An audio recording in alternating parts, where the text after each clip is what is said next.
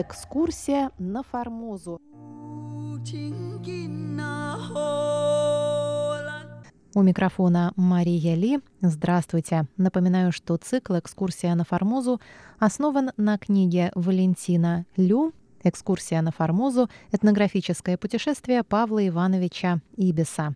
Валентин Лю, старший научный сотрудник Института востоковедения Российской академии наук и бывший шеф-редактор русской службы Международного радио Тайваня, подробно исследовал биографию и труды Павла Ибиса, который в 1875 году в ходе кругосветного путешествия на корвете «Аскольд» посетил Формозу и совершил пешую экскурсию с юга на север острова – Целью его путешествия было описание жизни и быта коренных народов Тайваня. И по итогам своей экскурсии Ибис написал пространную статью «Экскурсия на Формозу», которая была опубликована в журнале «Морской сборник» в 1876 году.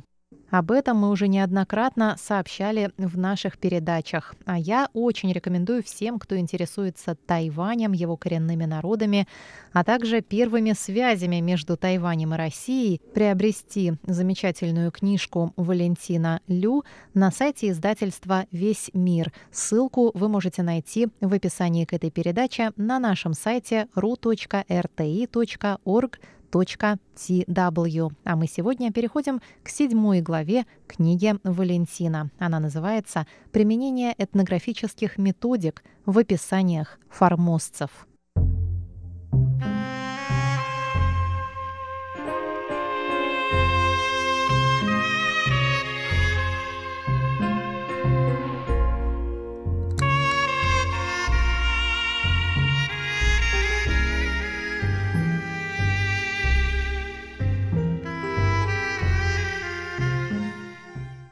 Итак, Павел Ибис очень четко определил теоретические и эмпирические цели и задачи своего этнологического исследования. Наряду с этим он успешно освоил и грамотно применил комплексные методы полевых этнологических исследований, включавшие изучение всех доступных письменных источников, сбор распросных сведений у местных жителей, чиновников и иностранных резидентов, а также личные наблюдения, зафиксированные в записях и рисунках. Хотя Ибис заявил главной целью изучения туземных племен – Тематика его статей более обширна и содержит историко-этнографические описания всех основных этнических групп населения острова, китайцев, в том числе народности Хакка, китаизированных равнинных аборигенов Пепо, Пинпу и независимых горных племен из разных аборигенных народностей. Описание каждой из этих групп и предпринятые Ибисом попытки их предварительного сравнения безусловно, заслуживают отдельного профессионального исследования, пишет Валентин. Но оставляя эту задачу будущим историкам и этнологам, он приводит в этой главе лишь некоторые выборочные описания, иллюстрирующие методы и результаты работы российского исследователя. Каждодневное общение с китайцами, составлявшими наибольшую часть населения Формозы, безусловно, нашло заметное отражение в путевых записях Павла Ибиса. В этих записях ярко, с общей симпатией и временами легкой иронией упоминаются простые жители острова и чиновники, описываются китайские города и деревни, народные праздники, празднование китайского Нового года, например, религиозные верования, нравы и обычаи. В целом Ибис очень высоко оценивает добрые человеческие качества формозских китайцев, сравнивая их с китайцами в открытых торговых портах, испорченными негативным влиянием европейцев. Вот как он описывает одну деревню, в которой ему пришлось остановиться на ночлег. Это одна из тех прелестных деревень, которыми усеяна вся низменная часть Южной Формозы и которые делают эту местность одной из самых красивых когда-либо виденных мною. Совершенно скрытая в тенистых рощах исполинского бамбука, с чистенькими домиками, окруженными орековыми пальмами и бананами, эти деревни напоминают скорее группы дач, чем жилища трудящегося народа. И сами люди здесь как-то довольнее, счастливее, веселее, чем в городах. Здесь не поражает вас бедность и нищета, не оскорбляет нахальство и грубость, а честность и гостеприимство оставляют самые приятные воспоминания.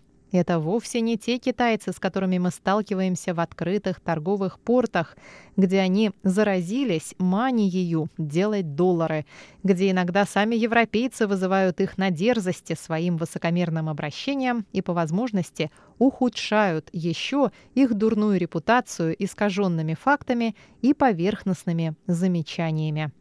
Это мы их испортили, мы сами и наши доллары», сказал мне в Такао почтенный европеец, живший уже давно в Китае, когда я завел речь о развращенности шанхайских и гонконгских китайцев. Я не верил ему, но впоследствии убедился в справедливости этого резкого замечания и стыдился своего предрассудка и недоверчивости, с которой я относился к здешним деревенским жителям. Везде меня встречали с непритворным радушием, и, когда уходил, то только подарками мог им платить за гостеприимство. Денег ни за что не брали. Мои вещи лежали всегда открыто, даже когда я уходил на несколько дней, и никогда не случалось пропажи. Но это там, где европейцы еще не были. Конец цитаты. А вот как описывает Ибис традиционные народные празднования китайского Нового года, который пришелся в 1875 году на начало февраля. И снова цитата. Оставив 2 февраля Тайван-Фу, Тайван-Фу – это старое название Тайнаня, я направился к востоку, в деревню Лакули, лежащую по прямой линии в 32 милях от него, у подошвы центрального хребта. Везде по дороге праздновали еще Новый год. Живописные процессии с музыкой и пением встречались нам часто. Разодетый по-праздничному, народ гулял по полям или сидел на могилах своих предков. Перед храмами вечером жгли фейерверки. В самих же храмах двигался народ, занимавшийся разговорами, курением табаку и жеванием бетеля, который продавался тут же вместе с фруктами и пирожками. Храмы, по-видимому, заменяют здесь клубы. Другого от них, впрочем, и не требуется. Соединять по временам народ для взаимных удовольствий после трудов, чтобы поддерживать единодушие – вот их главное назначение. Расходы на процессии и праздники, имеющие большую частью гражданское значение, взимаются с народа в виде налога, без различия религии. Конец цитаты. Любопытен короткий пассаж о посещении вечернего христианского богослужения в поселке Тангканг на юге острова, во время которого Ибис точно подметил и с юмором описал религиозный прагматизм китайцев. Цитата. Вечером в здешней капелле было богослужение, на которое собрались почти все христиане, человек около 80 служил китаец, еще молодой человек. Как видно было из его оживленных жестов, он проповедовал свободно и со смыслом. Общее впечатление, которое я оттуда вынес, однако вовсе не соответствовало моим ожиданиям и заставило меня сильно сомневаться в искренности веры китайцев-христиан – они падают ниц, когда следуют, бросив предварительно соломенную подушку на пол, поют гимны раздирающими уши голосами, а во время проповеди зевают и спят. Особенно неприятно их пение, лишенное всякой мелодии. Повар мой оказался прозелитом. Он присутствовал при богослужении, делал все, что делали другие, смотрел в книгу, пел и зевал с прочими во время проповеди.